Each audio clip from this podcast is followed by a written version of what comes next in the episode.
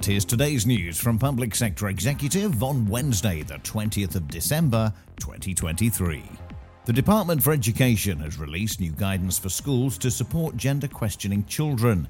This includes how schools should handle social transitioning, which can cover requests to make changes to pronouns, uniforms, and names. Yesterday, the Secretary of State for Levelling Up, Housing and Communities unveiled new plans for the delivery of the government's Cambridge 2040 project, bringing a response from the area's local leaders. Following the announcement, local leaders came together to respond with a joint statement that called on the government to back sustainable growth.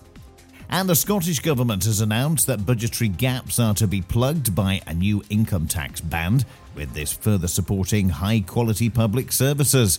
A 45% tax rate will be applied to annual income between £75,000 and £125,140 and is expected to raise 18.8 billion over the course of 24-25.